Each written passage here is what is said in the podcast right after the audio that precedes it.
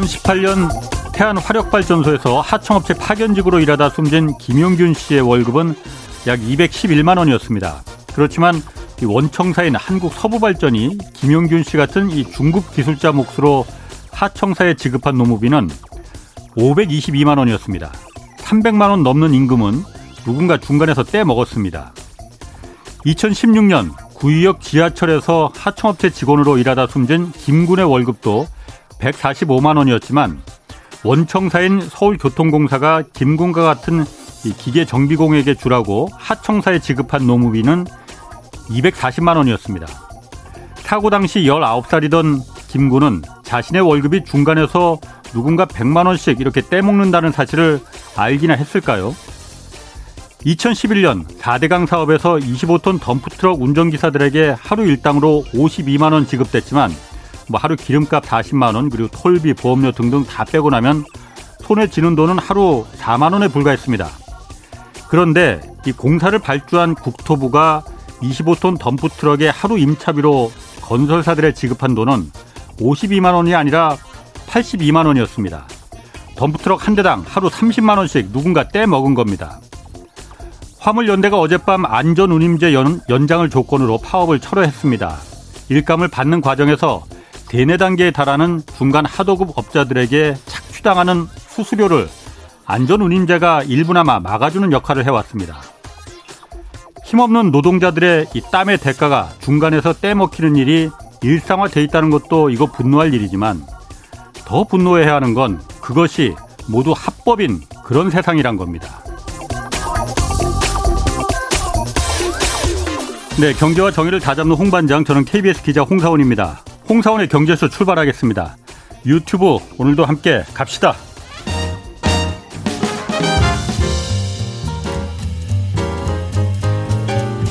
한마디도 버릴 게 없는 귀한 정보만 전해드립니다. 대한민국 최고의 경제 전문가와 함께하는 홍사운의 경제쇼. 네, 다음 달 도시가스와 전기요금 동시에 인상될 수 있다는 전망 나오면서 이미 6%에 육박한 이제 물가 상승세 더 부채질할 수 있다는 우려 좀 커지고 있습니다. 아, 심상치 않은 국내 물가 경제 상황 좀 자세히 살펴보겠습니다. 오랜만에 나오셨네요. 박정호 명지대 특임 교수 나오셨습니다. 안녕하세요. 예, 안녕하세요. 자, 물가 오늘 좀 얘기 좀 경제 상황 다뤄야 되는데 그 전에 먼저 어젯밤에 화물연대 파업이 극적으로 타결됐잖아요. 예. 뭐 간단하게 합의 내용은 어떤 거였습니까? 예, 간단히 말씀드리면 가장 쟁점이 됐던 게 안전 운임제에 음. 대한 이슈였습니다. 그렇죠. 안전 운임제라고 하면 네. 어, 그 동안은 어떻게 보면 어, 이렇게 운송을 하시는 기사님들께 예. 어느 시간대 어느 정도 양까지 꼭 배송해야 된다 음. 이런 할당만 실상을 배려하지 않고 주어지다 보니. 예. 과속, 그 다음에 뭐랄까요, 졸음운전, 네. 이런 위험성에 많이 노출이 되어 있었었습니다. 예. 또 그리고 그런 계약 조건을 이수하지 않으면 제대로 돈을 못 받는 경우가 있으니까요. 예. 그러다 보니 이거는 운송을 하다 큰 사고가 날 수 있는 위험이 음. 던 것이죠. 예. 그래서 이름이 안전 운임제인 거예요. 아, 이게 아. 쉽게 얘기해서 화물 운송하시는 분들의 최저임금제를 음. 말씀한다 이렇게 보시면 됩니다. 예. 자 그런데 이거를 그동안 일, 일정 기간 동안 유지를 하는 게 법으로 진행돼 왔는데 예. 일몰이라고 해서 그 기간이 지나면 없어집니다. 이 제도가. 그러니까 3년 일몰제였다면서요? 예, 그렇다고 예. 하더라고요. 올해 말이라고 그러더라고요. 예, 맞습니다. 예. 그래서 그 일몰하기로 한 거를 폐지해 주십시오. 그게 하나 있고 아. 두 번째는 이 안전 운임제를 그 적용받는 그 어떻게 보면 어, 운송 기사 그 음. 그 종목이 있는데 화물차 화물 그 이제 정확히 말하면 아. 컨테이너하고 아. 시멘트 이런 음. 업종입니다. 예. 근데 그게 그 두 개만 이렇게 과속이거나 졸음 운전의 위험에 몰린 게 아니니 그렇죠. 적용 대상을 좀 확대해 달라. 아, 아. 이게 이제 가장 이제 큰 아. 굴지의 내용이었는데요. 사실 말씀 정확히 말씀드리면 엄청나게 뭐 정확한 무슨 합의가 도출된 게 아니라 그러니까. 그냥 지속적으로 논의하자가 합의인 어. 거라고 보시면 될 것 같아요. 그냥 미봉책으로만 그냥 돼 있던데 양쪽이 지금 생각하는 게 다른 것 같더라고요. 뭐 사실 그 이렇게 지속적으로 논의하자라고 해놓고 네. 나서 국토부 입장에서는 아 사실 이거를 그, 그 화물연대 입장을 수용하기 음. 좀 어렵다라는 논조에 네. 발표들을 조금 더 했어요. 그러니까 국토부 2차관은 그 일몰제는 그 해야 된다라고 좀 공식적으로 답변을 했어요. 네, 맞습니다. 네. 그렇기 때문에 이게 더더욱 미봉책이었구나라고 네. 생각이 드는 부분이 바로 그 부분이었습니다. 네. 예를 들어서 우리는 이런 대안을 가지고 예, 예를 들어서 절충안을 생각하고 있다 이게 아니라 그냥 어렵다라고 네. 얘기를 하니까 네. 아 이게 과연 합의라고 음. 얘기해도 되는 건지 잘 모르겠네요. 그러니까 제가 다른 건 다 떠나서 요즘 기름값이 특히 이제 그 경유값이 그렇게 올랐는데 네. 그거는 반영을 해줘야 되는 거 아니에요 운임에 그런데 그거를 갖다 어쨌든 화물차는 다 지입자 그러니까 개인 사업자나 마찬가지잖아요 물론 그런데 이 그 운송을 의뢰하는 그 기업 대기업들한테 직접 이제 화물 계약을 맺는 게 아니고 중간에 이사 아까 맞습니다. 제가 오프닝에서 말했지만 세네 단계 중간 착취 구조가 또 있어. 네 브로커 같은 분들 어, 계시죠. 네. 꼭그그 그 업체들을 통해서만 물건 일감을 받을 수 있게 돼 있다고 네. 그러더라고요. 그러니 그 수수료 떼이고 기름값도 올라가는 대로 그 반영을 못하고 그러니 그런 걸 이제 막아주는 게 안전운임제라고 그러더라고요. 그래서 그런 데는 안전운임제를 택하면은 중간 그 알선업체가 있을 수가 없대요. 왜냐 돈이 안 되니까. 네, 네. 아 그래서 그런 부분은 좀 아, 국토부는 일단 뭐 안, 일몰제는 연장을 하더라도 아, 계속 일몰은 해야 된다라는 주장인 것 같고 화물연대는 아예 이참에 일몰제도 이제 폐지하고 그 업종도 지금 시멘트하고 컨테이너 두 개 화물차만 있는데 다른 것도 그러니까 우리나라 전체 화물차가 41만 대 있는데 그 중에 이 두 개 업종에 해당되는 화물차가 2만 6천 대밖에 예. 안 된다는 거예요.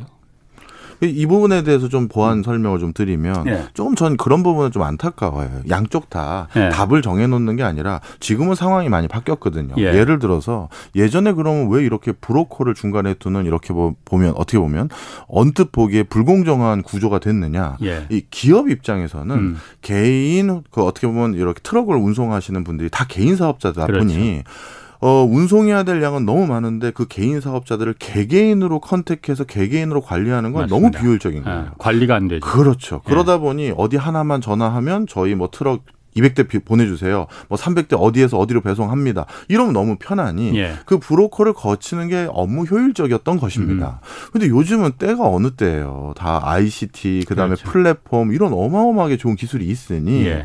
이런 것들을 굳이 어떻게 보면 어 제로섬 게임으로 네가 더 받느냐 음. 내가 더 받느냐가 아니라 산업 구조를 개편해서 이미 뭐라 그럴까요? 모두 윈윈하는 구조가 음. 농축수산물에서 많이 있었었거든요. 예.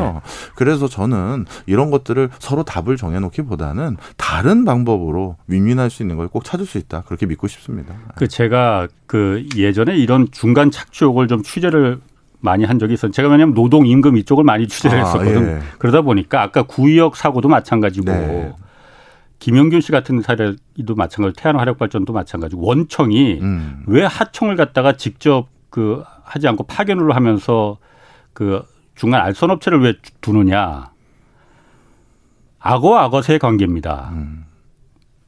그 주는 돈이 많아야만이 떼어먹을 돈도 많아지거든. 그렇죠. 그게 하청이 다 먹겠느냐. 네. 화물업체가 화물기사가 대, 그 운송을 의뢰하는 대기업한테 직접 하지 않고 중간 구조를 착취 구조를 이렇게 두는 거는 제가 사실 확인은 안 해봤습니다. 그렇지만은 다른데 아까 그 지하철도 마찬가지였고 중간 그 알선 업체들이 대기업이나 아니면 어떤 그 공공기관에 퇴직한 그분들이 주로 그 음. 회사들을 차리거든요. 아. 혼자 먹겠습니까? 예, 예, 예, 예. 음. 원청에서 주는 돈을 파일을 크게 해야만이 네. 아까 500만 원 준다고 했잖아요. 김인균 네. 씨가 많죠 500만 원. 네. 많이 줘, 줘 지급해야만이 실제로는 음. 200만 원만 준 거잖아요. 음. 많이 줘야만이 떼어 먹을 돈도 네, 원청과 네. 하청의 누군가가 더 많아진다는 거예요. 음. 이 구조를 뻔히 보면서도 음. 왜 이게 몇십 년간 놔두고 있느냐. 음. 지켜보고만 있는 왜 뒷짐 주고 있느냐 정부가. 그 부분이 좀 바뀌어야 됩니다. 네. 자, 다음 뭐 지금 그거 말고도 지금 논의할 게 아, 많죠. 야, 비상체제입니다. 그래서 네. 대통령실에서 조금 전에 제가 들어오기 전에 속보가 나왔는데 아, 비상 경제 체제로 전환한다고 했어요. 고물가, 고금리, 환 고환율 이 3고 때문에 네. 지금 시장 상황이 얼마나 좀 안 좋은 겁니까? 예, 먼저 고물가, 고금리, 고환율이라고 했으니까 하나하나 그렇게 짚어 볼까요? 예. 예, 물가 같은 경우는 지금 당분간 못 잡을 것 같다라는 걸 어떻게 보면 한국은행에서 공식적인 발표로 슬쩍 힌트를 줬습니다. 예. 지금 수준이 아니라 저 6%까지도 올라갈 가능성이 높다라고 이제 예. 공식적으로 브리핑할 때 얘기를 했었죠. 예. 담당 실장님이신 걸로 기억. 기억하는데 그 얘기는 상당 부분 앞으로 물가 잡이에 자신이 없는 구조가 지금 구조적인 요인으로 도래하고 있고요. 예. 이건 비단 우리나라만의 목소리가 아니라 미국도 음. 마찬가지인 것 같아요. 예. 미국이 뭐 big step이니 giant step이니 해서 금리를 통해서 물가를 음. 잡겠다는 행보를 계속 하고 있잖아요. 예. 근데 미국도 이제 금리만 가지고 또 구두 개입이라고 해서 말로 막 얹어 놓는 거 있잖아요. 연준 예. 의장들이 예. 이런 걸로 막 물가 반드시 잡아낼 거니까 믿어라 이런 것들이 working하지 않는다는 게 작동하지 예. 않는다는 게 다 확인이 됐거든요. 예. 그래서 어떻게 됐느냐? 정부가 나서기 시작했습니다. 미국도 음. 바이든이 직접 나서기 시작했는데 일단 첫 번째로는 바이든 대통령이 직접 언급한 게 아니 그동안 우리 미국 내에 있는 정유사들이 석유 더 키겠다라고 시추하겠다는 허가를 6천 건에서 7천 건 가까이 더 받아갔는데 왜 안 키고 있는 거냐라고 음. 하면서 특정 정유회사는 아예 지목을 하셨어요. 예. 엑손 같은 경우는 미국 아. 최대 정유사죠. 아. 엑손 같은 경우는 지난해 어 아, 올해 들어서 예. 하나님보다 돈을 더 많이 벌었다더라 이런 식으로 얘기를 해버린 거예요. 아예 예. 지목을 한 거죠. 아. 그렇게 해서 왜 이렇게 유가를 잡는데 정유사들이 국내적으로 협조 안 하느냐. 네. 정부 사이드에서 압박을 주기 시작했고요. 예. 그 다음에 바이든 대통령이 이번에 사우디 가겠다고 발표를 했어요. 나 예. 가겠다. 예. 그러면서 미국 정부도 사우디에 대한 입장을 그동안 바꿨는데 뭘 예. 바꿨느냐.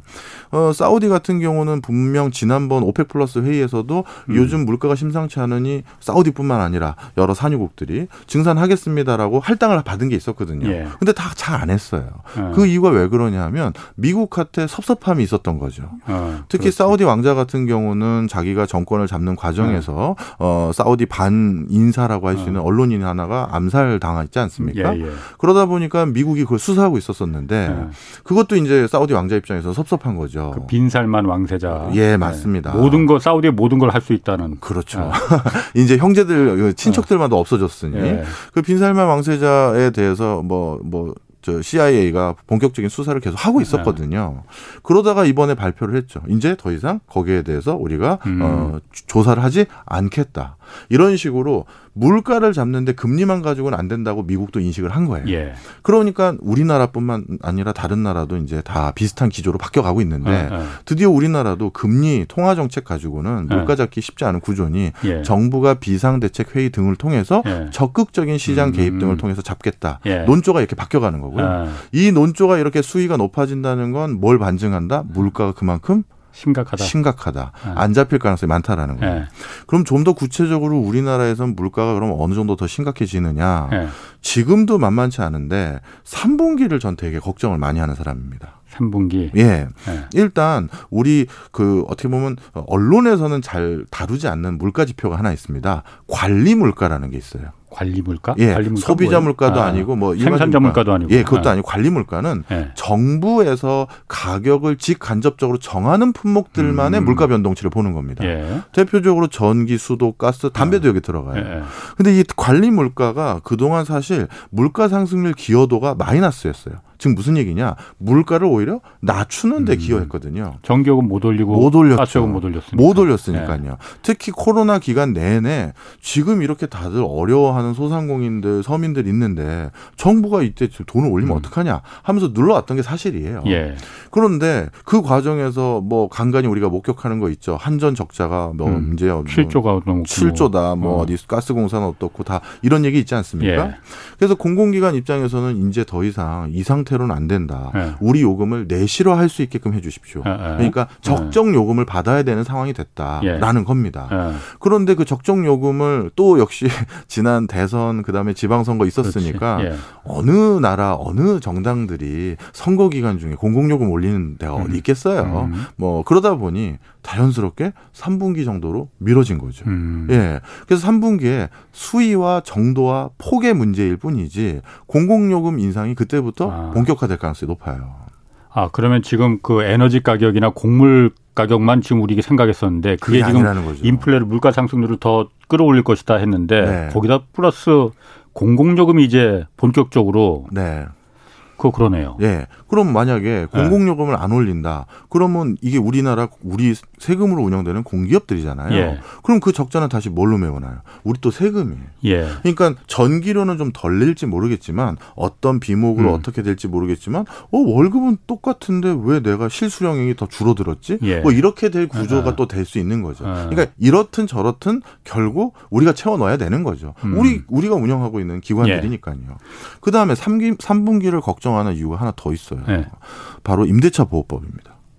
임대차 보호법. 임대차 네. 보호법을 그 바탕으로 이제 보호를 받았던 그 기간이 예. 이제 가장 앞선 사람들이 이제 슬슬 종료될 시점이 3분기 이후부터예요. 예. 그럼 이제 어떤 상황이냐? 우리 바로 이제 집주인들 또는 음. 상가 주인들 이런 분들이 지금 기다리고 임대요? 있었거든요. 예. 나 전세 가격을 올려야겠다. 예. 월세 올려야겠다. 예. 어, 이분들 중에서 뭐 이런 상황에서 자기 돈 덜 더 벌겠다는 분도 계시겠지만 예. 일부 일부가 아니라 상당히 다 다겠죠. 예. 집주인이지만 그 집주인도 대부분 대출을 끼고 집을 사거든요. 예. 그런데 나도 금리 올랐어. 음. 나도 물가 올랐어. 예. 그래서 나도 이것만 월세를 받아가지고는 내 이자와 음. 뭐도 안 돼. 내구도 이제 뭐가 안 돼. 예. 그래서 이걸 올리겠다라고 준비하는 본격적인 시점이 3분기 이후부터예요. 예. 그런데 이번에 올리려는 그 폭이 예. 지난 한 2, 3년 동안 눌러온 거잖아요. 예. 한 번에 뻥튀기 될 가능성이 되게 높아요. 음. 대표적으로 제가 이거는 뭐 제 개인 근처의 예. 지인들 사례입니다만 작은 커피숍 운영하셨던 분의 어, 그 집주인이 그 건물 주인이 미리 연통을 주신 거예요. 네. 지금 뭐 300만 원대 후반 내고 있는데 내가 여러 가지 이유들로 인해서 참 미안하지만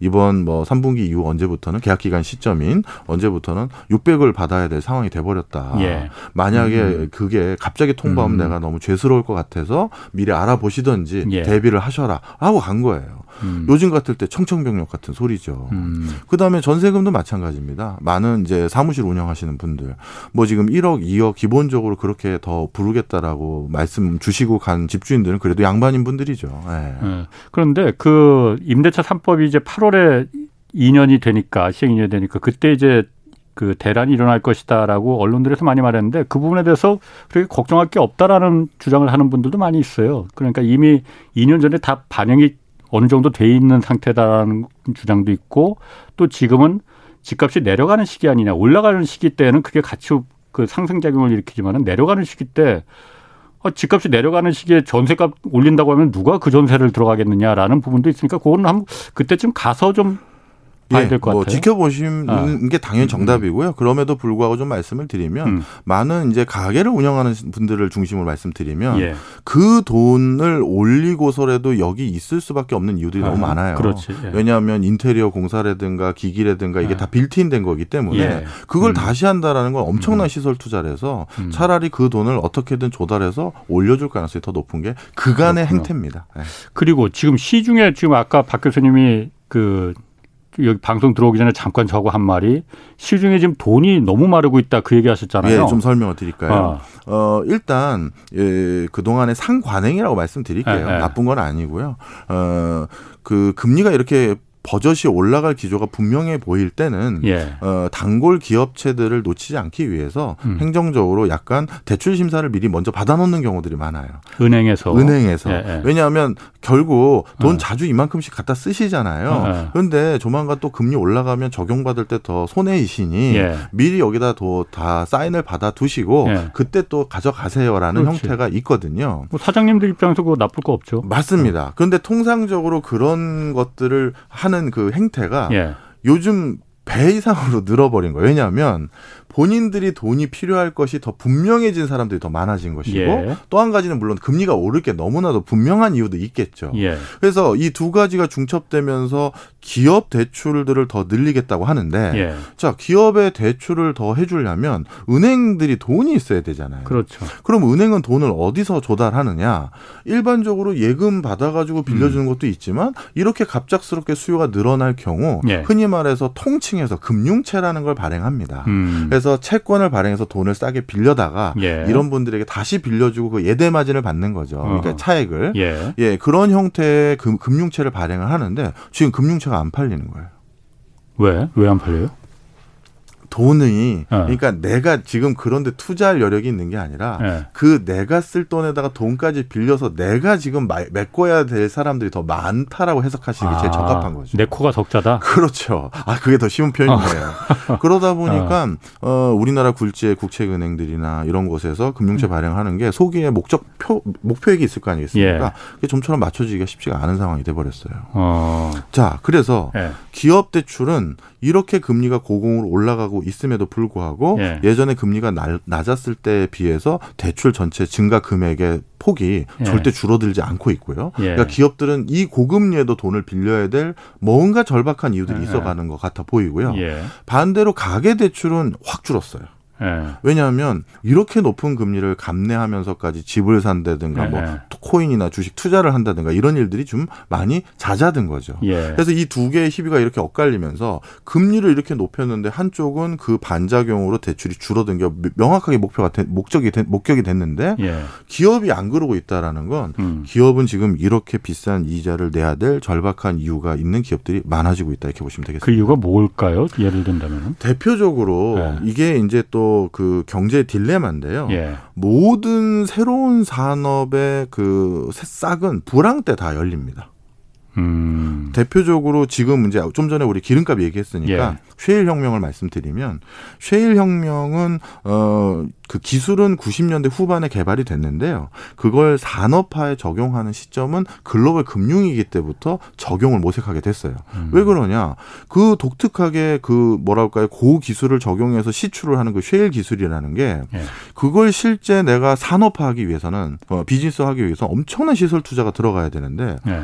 겁나잖아요. 예, 예. 그러다가 그 내가 주판 잘못 튀겨서 망하면 안 되니까. 예. 그런데 글로벌 금융위기가 되니까 금리가 제로인 거예요. 예. 이럴 때는 돈을 안 갖다 쓰면 바보 소리 들을 정도로 금리가 음. 낮은 거거든요. 예. 물가 상승률까지 따져보면. 예.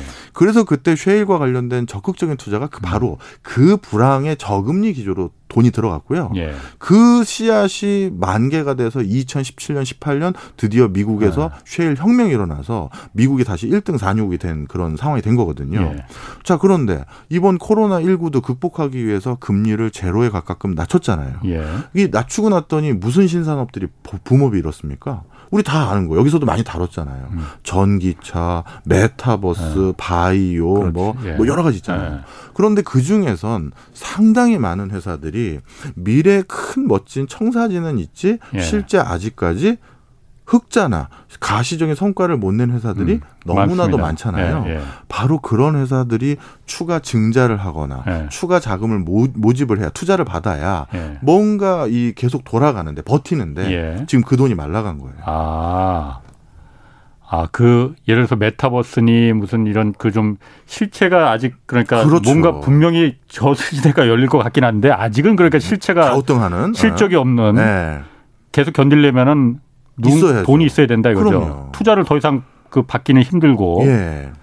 아. 그러니 이제 어떻게 됐다? 예. 그렇게 잘 나갔을 때 지난 2년 동안 진짜 2차 세계 대전 이후 그 더 많은 돈이 풀렸잖아요. 예. 그 돈들이 이런 큰 그 청사진 보고 투자 들어간 것도 많이 있거든요. 예. 근데 음. 그런 음. 그 투자 중에서 어떤 회사들은 건물을 사거나 예. 아니면 부지를 사거나 예. 뭐 이런 것들을 해놨을 겁니다. 그렇죠. 지금 어. 바로 그걸 담보로 대출을 받는 회사들 아니면 그 사옥들을 매물로 내놓는 회사들이 조금씩 생기기 시작했다라는 어. 겁니다. 그 담, 그 갖고 있는 건물이나 이제 자산을 갖다 팔기 시작했다 이거죠. 네. 그것도 다 투자 받았던 걸 거 아니에요, 그러니까. 네. 그래도 음. 투자는 동업이니까 내 돈이라고 봐야 되는 예. 거니까요. 음.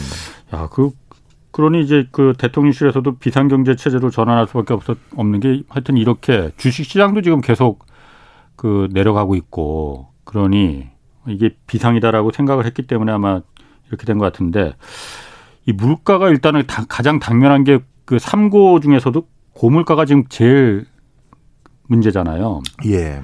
뭐 휘발유값, 뭐 경유값도 그렇지만 곡물값도 곡물값이 지금 아까 그 공공 요금도 그랬지만은 그거는 제가 사실 아 3분기부터는 분명히 오를 것이다. 그게 지금 또 복병이지만은 맞습니다. 그거에 뭐 그렇다 하더라도 곡물값 이거는 좀 어떻습니까? 예, 지금 저 원래 이제 어 음. 세계 식량 보건 기구에서는 식량 예. 기구에서는요. 2000년대 들어서 새로운 지표를 만들었어요. 예. 이 지표가 되게 아이러니한데 예. 세계 식량 가격 지수라는 걸 2000년대 들어서 만들었거든요. 예. 아니, 이렇게 풍요롭고 잘 살게 된 2000년대 들어서 왜 식량 가격의 추이를 모니터하기 위해서 지표를 만들었습니까? 예. 자, 그 이유가 세계 농업 식량 기구는 정확히 말하면 유엔 농업 식량 기구라는 곳인데요. 여기에서는 2000년 2000년대 들어서부터 본격적으로 전 세계가 기아, 기근 그런 것들로 사람이 힘들어지거나 사망하는 일들이 더 늘어날 거라고 진단했었어요. 예. 왜냐하면 이 코로나19 전에도 농업 생산성이 증가하는 숫자보다 인구 증가 속도가 훨씬 빠른 거예요. 네. 음. 그러다 보니까 이게 아무리 봐도 지금의 생산 속도가 어느 순간 되면 어, 뒤바뀌어서 인구가 다 먹을 수 있는 수준까지 생산이 음. 안될 가능성이 높다라는 게 계산이 됐던 게 하나 있고요. 예. 그 다음에 우리 흔히 말해서 어, OECD 국가가 아닌 저개발 음. 국가들 중에서 빠르게 국민 소득이 늘어나 늘어나는 국가들이 대규모 인구 대국들이 많아요. 예, 뭐 예. 중국도 그 중에 하나였었었고, 예. 뭐 베트남이나 인도네시아. 근데 이런 곳이 이제 소득이 늘면 어떻게 되느냐? 어, 열량 소비가 비효율적으로 바뀌어요. 쉽게 얘기해서 예. 야채로 우리가 하루 필요한 열량을 그냥 섭취하려면 1000kcal를 먹으면 되는데, 예. 그런데 만약에 고기로 그걸 섭취하려면 고기로 내가 1000kcal를 섭취하려면 그 고기한테 그러니까 소나 돼지한테 야채나 곡물을 몇 킬로칼로리를 먹여야겠어요. 뭔 소리인지 이해하셨죠? 예, 예. 그러니까 어. 이 정말 식습관이 그 동물성 어. 단백질로 바뀌면서 예. 우리가 하루에 필요한 열량을 진짜 벌충하기 위해서 필요한 곡물의 숫자가 훨씬 더 늘어나 버린 거죠. 어. 이해하셨죠? 예, 예. 그러다 보니까 지금 네, 지금 예. 밀만 하더라도 예. 우리 사람이 먹는 게 절반, 사, 가축이 먹는 게 절반이에요. 음. 그러니까 우리 밀을 전부 사람이 먹기 위해서 생산한다고 하면 이제 오산이 돼버린 거죠. 그러네요. 어. 자 그러다 보니 어. 안 되겠다. 어. 이거 이제부터 우리 국제 기구에서 식량 가격을 모니터해야 될 이유가 더 생겼다 해서 지표를 그때부터 만든 거예요. 예. 그런데 지금 그 지표를 만들고 난 다음부터 지금 이번 3월달에 어떻게 됐느냐? 세계 식량 가격 지수가 최고치를 찍었어요. 음. 이번 이번에 예, 예, 인플레 사태로 음. 그러면서 많은 전문가들이 이 사태는 우리 같은 분들은 또 말하기 조심스러워 하잖아요. 음, 음. 더 오릅니다 이렇게 확증은 못 하고 예. 내년까지 계속 이 추세가 이어질 가능성이 높다. 예. 왜? 우리가 지금 먹는 건 사실 작년에 수확한 걸 먹는 거예요. 그렇죠. 네. 그렇지. 그런데 지금 사실 파종 시기가 지났죠. 우크라이나 예. 세계 예. 3대 곡창지대라면. 예. 그러면 지금 심지 못한 거는 결국 언제 큰 사단이 나느냐?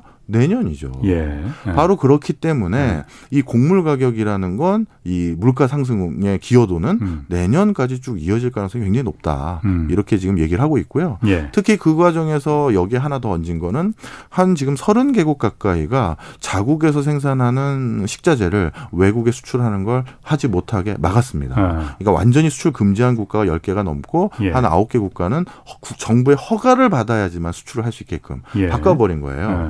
이거 이건 또 왜 그러냐면 우리 정도 되는 OECD 국가는 만약에 정말 곡물 가격이나 먹거리 가격이 폭등했다라고 하면 나름 웃돈 주고 살 수 있는 경제력이 음. 우리는 있어요. 예, 예. 그런데 우리에게 그 쌀 팔았던 밀 팔았던 그 저개발 국가는 예. 그걸 팔고 나면 받은 돈으로 그 밀을 다시 못 사요.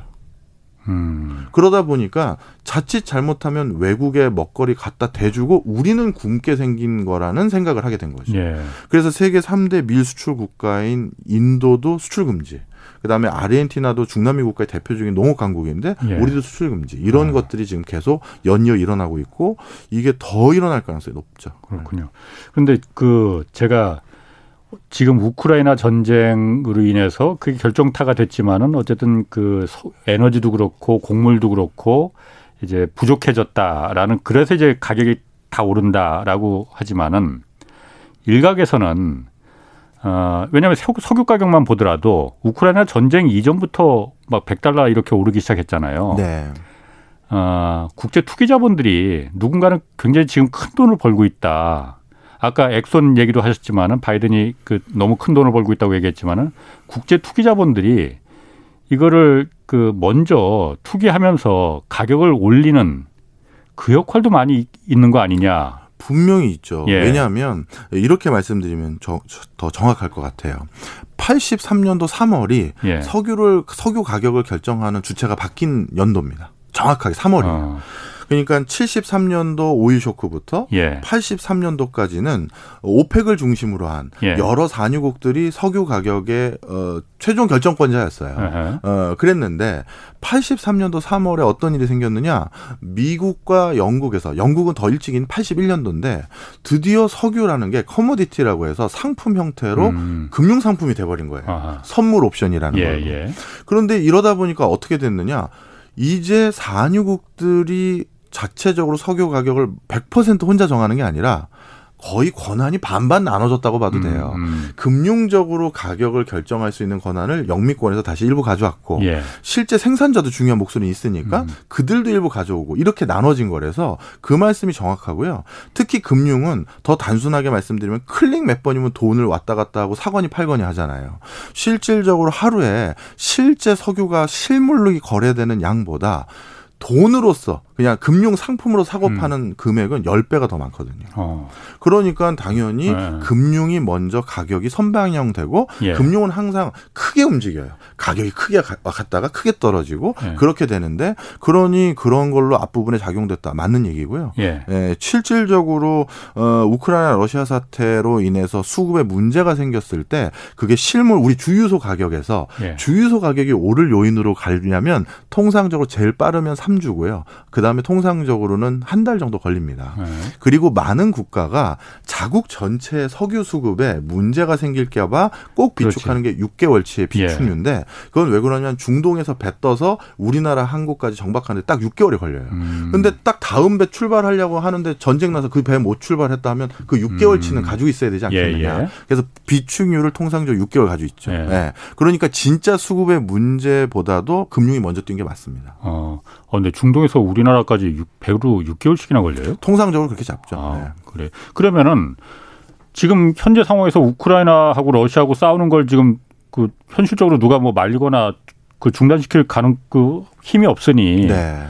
그런 국제 투기 자본 이런 부분을 각 나라들이 좀 공조해서 어 이걸 어떻게 해결 해결할 수 있는 방법 같은 건 없을까요?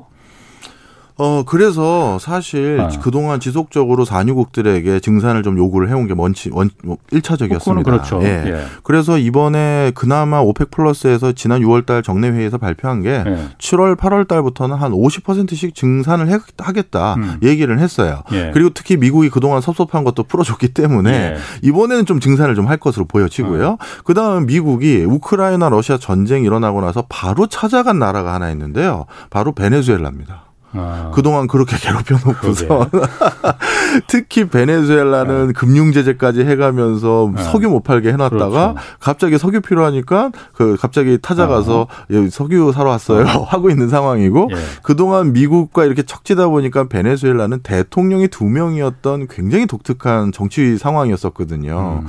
그런데 미국이 그동안 싫어했던 그 대통령에게 손을 내밀면서 예. 이제 석유 좀 살려고 한다 해서 아. 관계 복원을 지금 시작했고요. 아.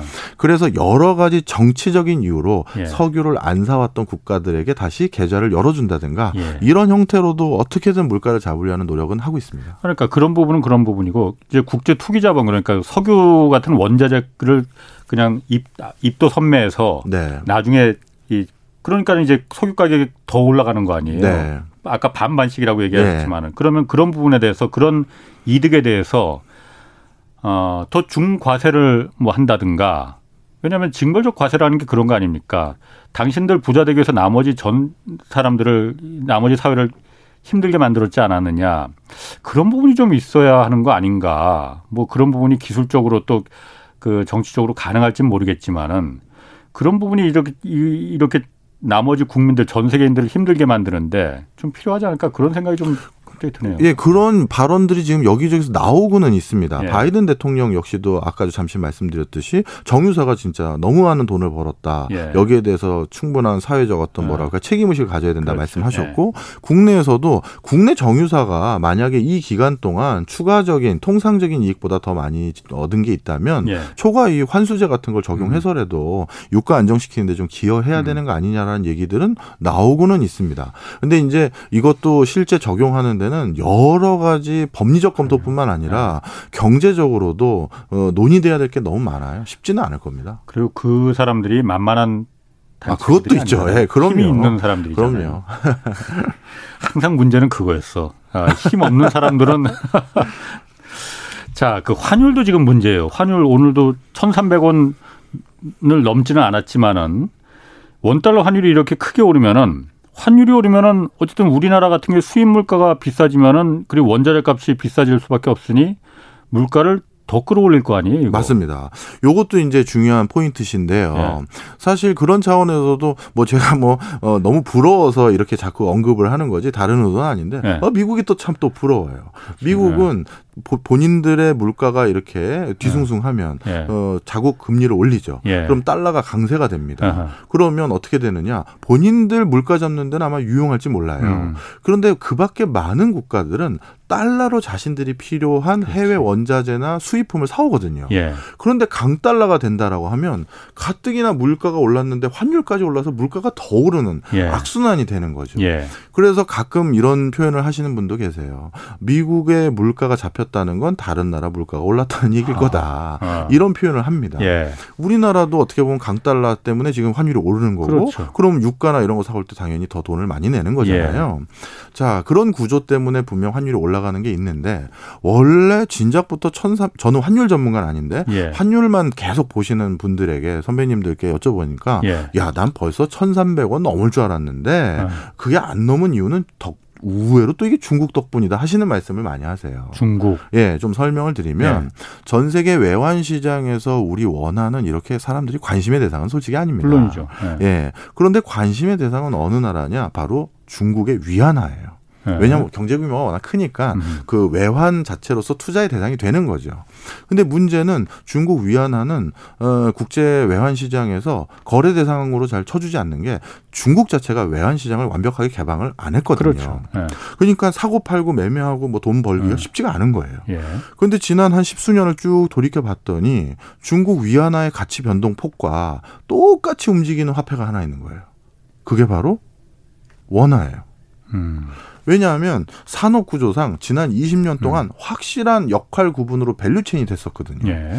우리가 일단 먼저 일본에서 음. 소재나 기계나 음. 부품을 사옵니다. 예. 그래서 그걸 바탕으로 우리가 배터리, 반도체, 디스플레이를 만들죠. 중간재를 만들어요.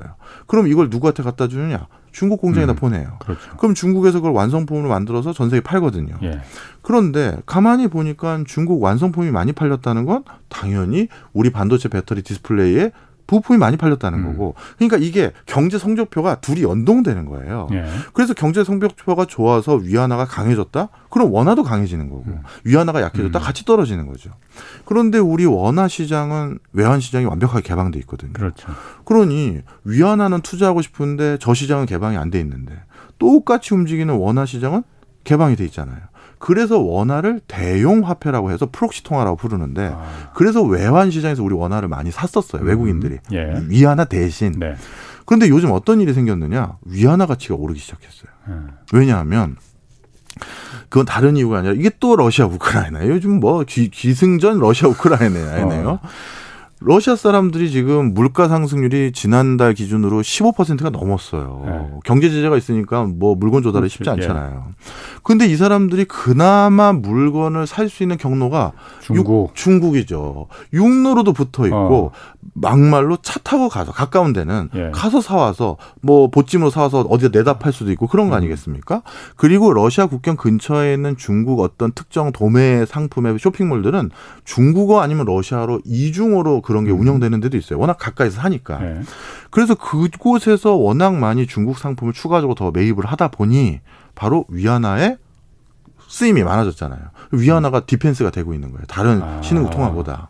그러니 위안화 환율과 원화 환율이 상대적으로 좀 연동되어 있는 이런 상황에서 예. 우리도 어 같이 선 반영되거나 좋게 평가받아서 그나마 환율이 이게 또 많이 오른 건데 그래서 1,300원 안 올라갔다는 거예요? 거, 여기서 지금 어. 디펜스가 되고 있는 거예요. 그나마 방어하고 있다는 방어하고 거예요. 있는 거예요. 어. 그럼 지금 중국 같은 경우는 오히려 지금 금리를 내리고 있잖아요. 네. 그런데도 위안화 가치가 떨어지지 않고 올라가는군요. 그렇죠. 어, 러시아 때문에. 예, 러시아 그렇고 아까 그 섭섭, 섭섭하게 했던 사우디. 아. 사우디가 미국에 섭섭함 많다고 했잖아요. 예, 예. 제가 여기서도 몇 번 얘기했지만 전 세계에서 석유를 살 수 있는 화폐는 유일하게 달러다. 예. 그런데 사우디가 얼마 전에 우리는 앞으로 위안화도 받을게 했어요. 뭐 고려한다고 했지 받, 받, 지금 받고 있나요? 아니에요. 아. 그 말씀은 아. 정확한 표현일 아. 거예요. 고려하겠다. 네. 그게 이제 미국이 압박하는 거거든요. 네. 그런데 그런 시그널이 있으면 당연히 위안화 가치는 네. 올라가고 방어가 어. 되는 거죠. 아, 야, 그거 참. 중국이 또 그런 면에서는 환율을 좀 방어해주는 그런 역할을 또 하고 있군요. 예. 자, 그래서 지금 그 환율하고 지금 금리하고 지금 연동이 다 돼 있잖아요. 예. 아까 말한 대로 아 환율이 올라가는 거는 그 돈의 가치가 어느 나라가 더 이제 있느냐. 예. 달러가 계속 가치가 있으니까는 있는 거는 미국의 금리를 지금 계속 껑충껑충 올린다는 예, 거잖아요. 예, 예, 지금 미국 연방준비제도에서 그 기준금리 결정하는 거 예. 어, 지금 회의 열리고 있어요. 그렇죠. 내일 새벽에 우리 시간으로 내일 뭐, 새벽에 지금 그렇죠. 결정되죠. 예. 뭐 누구는 0.5% 포인트다, 0.75% 포인트다, 1% 포인트다. 일단은 박 교수님은 어, 어느 정도 미국이 기준금리를 내일 올릴 거라고 생각하십니까? 내리지는 않을 것 같아요. 내리다니요. 뭐 0.5가 당연히 저는 기, 기, 왜냐하면 룰이니까요. 음. 그런데 아, 지금 저도 생각이 0.75도 가능할 것 같은 게 예. 한번 망신을 크게 얼마 한 2주 됐나요? 망신 당했죠. 예. 예. 본인들이 예측한 소비자 물가 지수 그러니까. 그거보다 더 올랐어요. 예. 아니 어떻게 보면 예측이라도 정확하게 해야 되는 게 연준의 입장일 텐데 예. 그걸 낮추기는커녕 오히려 더 올랐다라는 건 본인들의 네. 반은 무능함이나 반은 본인들도 지금 뭘 어떻게 해야 될지 갈피를 놓쳤다고 봐도 과언이 아닌 거거든요. 예. 그러니 원래 통상적인 룰보다 아. 두 배인 0.5도 굉장한 건데 예. 진짜 이거 만약에 본인들이 반성문 쓰는 기분으로 한다면 예. 0.75도 충분히 가능한 상황이겠다 음. 싶은 거예요. 음. 그리고 실제 그때 소비자 물가 상승률이 예측치보다 더 높다 하지다 보니까 뭐 나스닥을 비롯해서 국내외 주식 시장이 완전 폭락하지 않았습니까? 그렇죠. 네. 바로 이런 주식 특히 미국 같은 경우는 주식 시장이 굉장히 중요한 요소인 게 예. 지금 미국은 선거 얼마 안 남았단 말이에요. 11월에 선거. 네, 바이든도 여기 와서 선물 두둑히 받아가고 예. 그냥 우리 용산이나 이런 데서 사진 찍어도 되는데 반도체 공장 가서 사진 찍은 게 본인이 지금 인기 없어요. 음. 뭐 이러다가 이제 뭐 어떻게 중간 선거 어떻게 될지 모르거든요. 예. 그러니까 내가 경제 챙기고 있다라는 걸 적극 보여주고 있는데 예. 미국은 그 경제 성적표 중에 하나가 우리나라랑 달리 주가예요. 우리나라는 뭐 물가나 뭐 생활 여러 가지 그냥 민생 경제라고 음. 부르는데 미국은 워낙 주식시장이 큰 규모니까요. 근데 이렇게 주가가 곤두박질 치면 중간 선거 완전히 어, 네. 등 돌리는 거고 네. 그러면 지금 사실 민주당에서도 바이든에 대해서 그런 기조가 있다고 하더라고요. 요즘은 경제를 보려면 정치를 안 볼 수가 없어가지고 저도 모니터를 많이 하는데 이제 우리가 슬슬 어, 재선이 아닌 나이도 예. 있으시고 예. 다른 대항마를 올려야 되는 거 아니냐라는 얘기가 있을 정도로 이번에 반드시 물가를 잡아야 될 숙제는 음. 중앙 은행장뿐만 아니라 연준 의장뿐만 아니라 바이든 정부에게도 엄청나게 있다. 음. 예, 그래서 광폭의 행보 충분히 가능하다. 예. 근데 광폭의 행보에서 금리를 왕창 올리면은 그 주가에는 도움이 하등 도움이 안 될 거 아니에요. 근데 이번에는 물가를 못 잡았기 때문에 주가가 더 떨어진 거거든요. 아, 면에서? 특이하게. 예. 예. 물가가 잡혔다라고 아, 하면 오히려 음. 이제 예. 그러면은 지금 제가 뭐 경제쇼에서 여러 이제 경제 패널들한테 좀 물어보는데 어 미국이 금리를 껑충껑충 올리면은 어 한국하고 미국의 지금 기준금리는 1.0%고 한국은 1.75%잖아요. 0.75%포인트 정도 차이가 있는데 어, 만약에 내일 미국이 0.75%를 올린다 하면은 똑같아지는 거잖아요. 네. 한국이랑. 그리고 다음 달에 또 올린다고 하면은 한국보다도 오히려 미국이 더 네. 높아지는 거고. 네. 그럼 괜찮은 건지. 그러니까 네. 흔히 한국의 자본들이 돈이라는 건 금리가 높은 대로 가게 마련인데 한국에 있는 돈들이 다 외국 자금들이 야 미국이 더 많이 준다 저쪽으로 가자고 다 가버릴 거 아니냐. 예. 일각에서는 그렇지 않다. 한국의 경제 규모가 금융 규모가 이제 탄탄해서 그렇지 않다라고 과거에도 역전된 적이 있었지만 빠져나가지 않았다라는 것도 있고 박 교수님은 생각은 어떠십니까? 뭐 저 같은 사람은 의견이 중요한지 모르겠습니다만 뭐 공부하시는데 제 견해가 예, 도움되는 예. 거니까 예. 뭐 그런 차원에서 말씀드리면 예. 저는 그렇게 크게 그것까지는 우려 안 합니다. 예. 똑같은 입장인데요. 예. 전에도 금리가 역전된 적이 있었음에도 불구하고 음. 환율이나 금융시장이 크게 요동치지 않았고요. 특히 그건 과거고요. 지금은 다르잖아요. 이렇게 얘기하실 수 있잖아요. 근데 지금도 아주 독특한 기저가 있습니다. 뭐냐면요. 외국인 자본이 예. 우리나라 채권은 더 많이 계속 사고 있어요. 지금 현재. 예. 어. 그 얘기는 무슨 얘기냐? 이렇게 불확실성이 높아지고 있을 때 채권을 산다? 그거는 안전자산을 선호하는 건데 그렇죠. 그럴 때 더 많이 산다는 건 음. 한국 채권 안전하다는 음. 거거든요. 오히려 들어오고 있다 이거죠. 들어오고 있어요. 올해 음. 들어서 계속 더 외국인 채권 금액이 비중이 늘고 있고요. 예. 물론 주식 시장은 빠지고 있어요. 예. 그러니까 한국 기업들에게는 퀘스천 마크 외국인들이 예. 하지만 한국 국가의 펀더멘털에 펀더멘탈에 대해서는 예. 우린 오케이 이거죠. 예. 돈의 흐름으로는 그렇게 해석이 되고요. 예. 실제 국가 신용 등급에 있어서도 우리는 견조하게 지금 계속 좋은 그, 그 신용 등급 뭐 신용 등급 회사마다 좀 차이가 있습니다만 유지가 되고 있고 모르시는 분들이 있으실까봐 얘기를 하는데 우리 우리나라 국가 신용 등급이 일본보다 높아요. 네. 중국보다 높고요. 예. 그러다 보니까 이 금리 역전 현상 때문에 대거 여기에 있는 외화 자금이 다 나가지는 않고요. 예. 또 아까 그 서, 어, 석유처럼 이 현상이 일어나면 앞부분에는 금융은 음. 항상 빨리 움직이고 변화가 크기 때문에 예. 잠깐 요동을 칠 수는 있습니다만 예. 다시 안정될 겁니다. 그렇군요. 그 우리나라도 그러니까 그 한국은행 금융통화위원회도 지금 임시통화위원회를 열어야 되는 거 아니냐. 미국이 네. 이제 왕창왕창 올린다니까 그런 얘기까지 나오고 있는데 아, 금리 우리나라도 안 올릴 수가 없을 거예요. 그런데 우리나라는 어쨌든 다 알다시피 가계부채가 워낙 압도적으로 네. 다른 나라에 비해서 많잖아요. 이러면 이제 물가도 상승하는데 이제 대출 이자 비용도 더 많이 내야 되고 이중고가 고통이 더 크, 크지 않겠느냐. 당연히 크겠죠. 맞습니다. 그래서 제가 또 걱정 많이 하는 게 예. 바로 어, 좀 기업 입장으로 표현을 드리자면 예. 구조조정이에요. 음. 네. 사실 코로나19는 어, 그 이전에 다른 경제적 불황과 달리 구조 조정이 아직까지 일어나지 않은 불황이었어요. 음. 우리 IMF 외환위기 때 많은 구조조정이 그렇죠. 있었었고 글로벌 금융위기 때도 그랬었잖아요. 네. 그런데 지난 2년 동안 어느 대기업에서 무슨 어떤 뭐 파산했다, 청산했다, 음. 대규모 고용 삭감을 했다라든가 뭐 회사를 매각했다 이런 거 우리 하나도 못 들었습니다. 예. 왜냐 코로나19는 천재지변이잖아요. 예. 그러니 이거는 어느 회사의 잘잘못을 따질 게 아니라 예. 소나기는 피하고 보도록 도와준 거죠. 우리나라뿐만 아니라 전 세계 대부분의 국가들이. 예.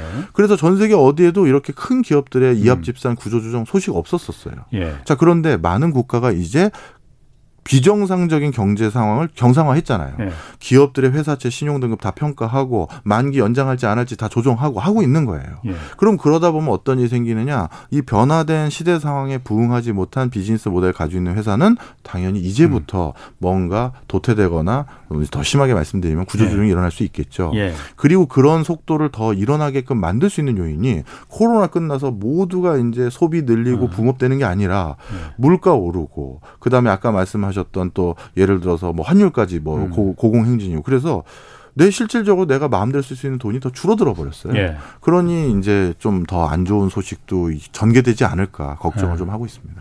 그렇군요. 그리고 지금 어쨌든 그 저는 항상 취재할 때도 그렇고 사람은 누구나 다 거짓말하니까 숫자는 거짓말하지 않는다 그래서 뭐 숫자를 늘 들여다보는 제 습관이 있거든요. 버릇이 있거든요. 그런데 지금 요즘 보면은 우리나라 이제 주요 경제 지표들 나타내는 숫자들이 다 안 좋잖아요. 네. 생산, 투자, 소비 이거 다 마이너스고 무역 수지에서 지금 경상 수지도 적자예요. 네. 박 교수님이 좀 주목해서 보는 그 지표 있을 거 아닙니까? 경제 예. 지표? 좀 어떤 게 좀 있습니까? 저는 뭐 제일 중요한 음. 게 우리나라 같은 경우는 그래도 제조 중심이겠다 보니까 예. 투자 정확히 말하면 설비 투자의 금액이 어떻게 변화되느냐가 제일 중요합니다. 음. 예. 어, 우리나라는 이 뭐 locomotive 모델이라고 해서 전 전차 그러니까 맨 앞에 전차는 거기 엔진 있잖아요. 그렇죠. 그리고 그게 다 끌고 가잖아요. 어. 예, 예. 그런데 우리나라도 똑같죠. 선 그 일정 그 대기업들이 예. 그 추진 동력이 돼서 나는 자동차 미래 자동차 수소차든 전기차 이렇게 만들 거야 그러면 예. 1차 vendor, 2차 vendor가 거기에 맞춰서 시설 투자하고 다시 그것 때문에 R&D하고 사람 뽑고 이렇게 하면서 쭉쭉 가는 거거든요. 예. 그런데 그 앞에서 하는 그 기업들의 설비 투자라든가 생산 네. 관련한 투자가 예. 이루어진다면 뒤는 가요. 예. 그래서 저는 이 지금의 경제 상황의 하나의 변곡점을 예. 그 앵커 기업이라고 부르겠습니다. 예. 뭐 대기업만 꼭 그런 선도 역할을 하는 거 아니니까요. 어. 그 앵커 기업들의 투자의 움직임이 다시 반등하거나 아니면 의미 있는 수준의 어떤 파트에서 일어난다면 예. 저는 그것은 지금의 여러 가지 변화들을 음. 달리 바꿀 수 있는 요인도 될 수 있다. 이렇게 생각이 음. 들어요. 네. 지금 현재는 그럼 어떻습니까? 그 앵커 기업들의 투자는 좀 죄송한 표현이지만 어. 점점 좀 그 기업들의 CEO들의 미래 예. 전망도 내가 부정적인 걸로 바꿔지고 있고 예. 투자하고자 하는 것도 지난 2년 동안은 반도체 등 특정 분야를 중심으로 되게 많이 늘었는데 예. 지금은 그 움직임도 많이 소극적으로 바뀌어 버렸어요. 네. 아니 코로나 때 우리나라가 수출이 그렇게 잘 돼서 대기업들이 그렇게 돈을 많이 벌었는데 이럴 때 그 번 돈으로 투자를 좀 해줘야 되는 거 아니에요? 아, 또 중요한 질문 하셨어요. 어. 이게 우리나라가 IMF IMF 98년도 외환위기를 기점으로 예. 경영하는 방식의 톤의 매너가 좀 바뀌었어요. 예. 그때는 우리는 무조건 투자하고 신규 사업하면 다 잘 돼. 예. 그러니까 고간에 돈을 쌓아둘 필요가 없어. 야 벌었어? 계열사 들려. 야 벌었어? 뭐해? 했거든요. 근데 그렇게 한번 된통 당하고 났더니 음. 이제 우리가 비축을 하자. 이걸로 글로벌 금융위기를 넘겼고 거 봐 비축을 해야 돼 이렇게 하고 있는 톤의 매너가 많이 생긴 거죠. 그는 기업의 사회적 책임하고는 거리가 멀죠. 알겠습니다. 그 오늘 여기까지 하겠습니다. 지금까지 박정호 명지대 특임 교수와 함께했습니다. 고맙습니다. 감사합니다. 내일 홍사원의 경제쇼는 30분 앞당긴 3시 30분부터 누리호 2차 발사 이 특집 생방송으로 진행될 예정입니다. 지금까지 경제와 정의를 다잡는 홍반장 홍사원의 경제쇼였습니다.